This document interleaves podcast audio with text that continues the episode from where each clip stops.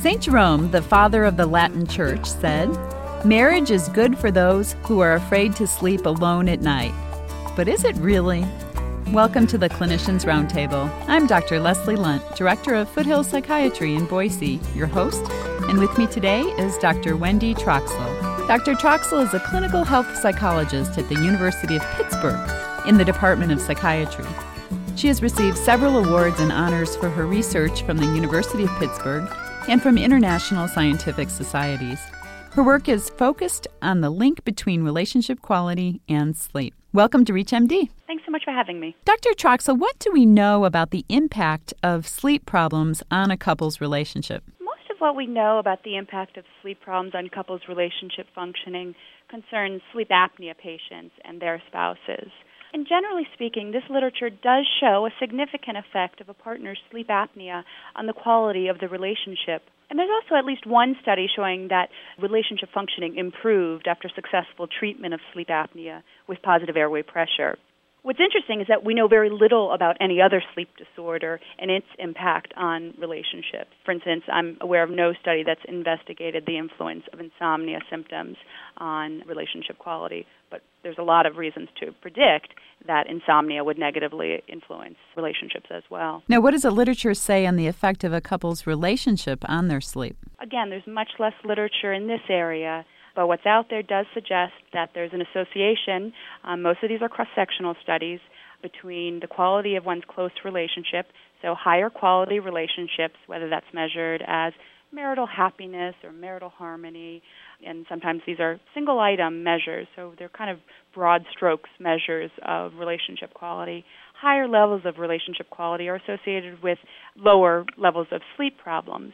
There's also one prospective study showing that higher marital happiness is associated with lesser risk of developing uh, insomnia symptoms three years later in a sample of women. Now, does the interplay between relationship and sleep affect our physiological pathways? Well, this is a question we posed in a review paper we wrote uh, for Sleep Medicine Reviews as part of a model that would link relationships with sleep. And what's out there in the literature does suggest that we know that both relationship functioning and sleep are individually associated with various physiological pathways. And here I'm talking about um, the HPA axis, autonomic pathways, inflammatory pathways, and other hormones, other stress hormones. Uh, so, for instance, there's some research showing that poor marital functioning contributes to dysregulation of the HPA axis, so hormones such as cortisol. There's also a good deal of literature from the insomnia research showing that cortisol dysregulation may be implicated in the etiology of insomnia. So it does suggest that both relationships and sleep are individually associated with HPA functioning. We don't know whether HPA functioning actually serves as a link between relationship functioning and sleep, though it seems plausible Similarly, for autonomic system regulation, couples who are higher in conflict tend to have greater sympathetic activity, particularly during marital conflicts. And it's possible that this kind of conflict and sympathetic arousal during the day would persist into the night with the possible consequence of disrupting sleep but this has not been investigated yet, and it's certainly an area that needs to be. And uh, as well for inflammatory markers such as interleukin 6, there is research primarily from uh, Jan Kiecolt Glaser and colleagues at Ohio State showing that unhappy relationships contribute to elevated inflammatory cytokines, and similarly, these same inflammatory cytokines, such as IL 6, are also implicated in sleep and sleepiness. So it suggests that these are common shared pathways between both sleep and relationship problems, but there really aren't studies out there yet linking all three together. So it's an area that is very important for future research. And what do we know about the impact of hormones or relationship impact on hormones? Well, this is really speculative, but there is research out there suggesting that particularly the neuropeptide uh, oxytocin, which is primarily thought of in relationship to lactating women, and in stimulating contractions during childbirth, but it's actually produced by both men and women. It's kind of considered sort of the pair bonding or social hormone. Um, it, it's shown to be stimulated in animals when they're during pair bonding activities or during grooming and types of activities in rodents. And it's also stimulated um, in humans during intimate moments by massage, by sexual intercourse. And it uh, has both attenuating effects on cardiovascular system responses and can have anxiolytic effects in uh, animal models as well. So it suggests that this neuropeptide oxytocin may actually be a mediator linking healthier relationships with better sleep because if healthier relationships are associated with more intimacy, more closeness, greater support in the relationship, that may stimulate greater oxytocin release, which may have at least some relaxing properties, at least on the cardiovascular system. Whether or not it actually promotes sleep is, is really not that clearly understood yet in, in humans, but it's plausible. Now, do men have oxytocin as well? They do. They do.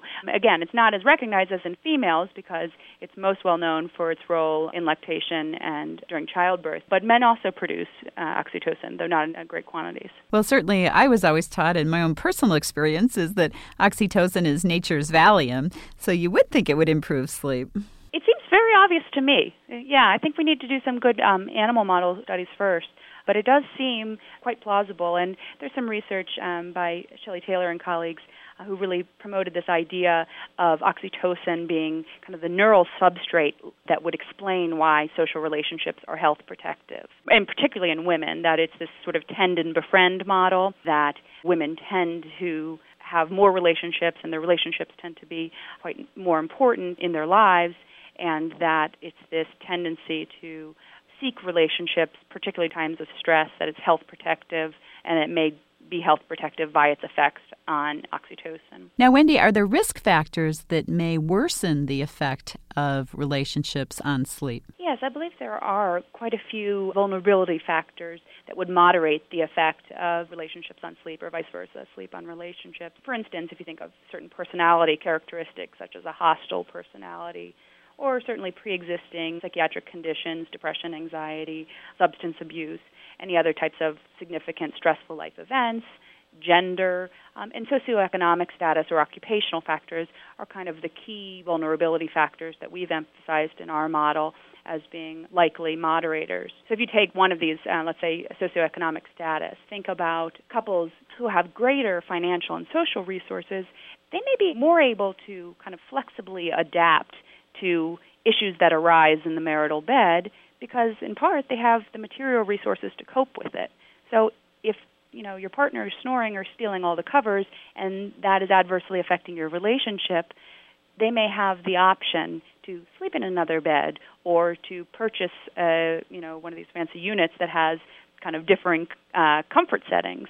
But on the other hand, couples that don't have those kind of resources may be at increased risk for sleep problems as well as relationship problems because of the increased stress of living in overcrowded or stressful neighborhoods and because they may lack the material resources to have those additional things to help you cope with what's going on in the marital bed. So they may not have a separate bedroom that one of the partners can go to. They may not be able to purchase a more expensive bed that would help them adapt to this more effectively. How can we use what you've learned in your research to better help our patients sleep? Well, I think the first thing is to ask about relationship quality in the diagnosis of sleep disorders. This is really important because not only may it yield important information about the etiology of the sleep disorder, but it may actually be a really important motivating factor to encourage your patients to adhere to the treatment that you prescribe as well. Partners are a very powerful source of social control. They can really be the great enforcer, particularly when it comes to something that's affecting their sleep as well. So, really kind of assessing how is this affecting your relationship? How is this affecting your partner, the fact that you're snoring, but you don't want to get treatment? Do you think you know your partner may have something to say about that? And certainly for the diagnosis of some sleep disorders like sleep apnea, you often need that corroborating evidence from the spouse to say, well, he may not know that he snores or she may not know that she snores, but the partner can tell you, in fact, well, they do, or that they're gasping for air. I think you can also encourage your patients if it comes up in the evaluation that the partner's sleep schedule or sleep habits adversely affecting patient and your patient's sleep, I think encouraging your patient to have a healthy conversation and an open conversation with their partner about options that they may have for sleeping apart for, you know, maybe a few nights a week or finding some flexible alternative that it doesn't have to be this major stigma attached to the marital bed equals marital happiness because that's not always true. In fact, by sleeping in the same bed together when it's when you're simply not compatible, you may be actually doing more harm to your marriage. So I think that that's kind of a refreshing approach for a clinician to be willing to open that topic for a patient because people have a lot of beliefs about the marital bed and it's time that we kind of expose those beliefs and really challenge whether they're working in our patients' lives. Thinking about sleep hygiene recommendations that we typically just prescribe to our patients, they don't take into consideration the spouse. And again, thinking about both as far as the sleep environment, who's involved, and how is the sleep environment, including the partner's sleep habits, how is that uh, influencing your patient's sleep habits, and also thinking about whatever types of sleep hygiene recommendations that you prescribe, how is that going to work in your patient's relationship? I think helping your patient problem solve, let's say he or she is a shift worker or he or she has a spouse that's a shift worker and is working nights, you may kind of need to really help the patient think that one through instead of just giving a blanket prescription that as if sleep hygiene is just an individual kind of recommendation. Wendy, what is the future of your research? Well, my hope for my future research, and this is pending funding. of course. Is, Isn't everything? Systematically, as it always is. Uh, I, I want to systematically investigate this dynamic model that we wrote about in Sleep Medicine Reviews, linking relationships with sleep and with some of these physiological pathways. Now, currently, I am working on a pilot study that's funded by the uh, Pittsburgh Mind Body Center, and in which I'm actually just in the recruitment stage of recruiting a sample of married couples and I'm going to have both members of the couple wear these Actigraph watches, which provide this non-invasive, pretty simple measure of sleep, and they're going to wear that for 10 days.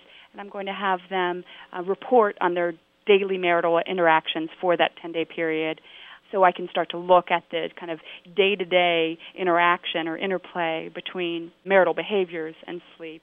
And then I'll also be collecting some physiological data on um, their blood pressure uh, on a 24 hour basis. So they'll be wearing ambulatory blood pressure measures so I can monitor their blood pressure during the daytime while they're interacting with the spouse, as well as um, their nocturnal blood pressure while they're sleeping next to the spouse. Hopefully, we'll have some interesting things to report. We've been discussing relationships and sleep with expert Dr. Wendy Troxel. I'm Dr. Leslie Lundt. You've been listening to the Clinicians Roundtable on ReachMD XM 157, the channel for medical professionals. We welcome your questions and comments. Please visit us at ReachMD.com. Our new on demand and podcast features will allow you to access our entire program library. Thank you for listening.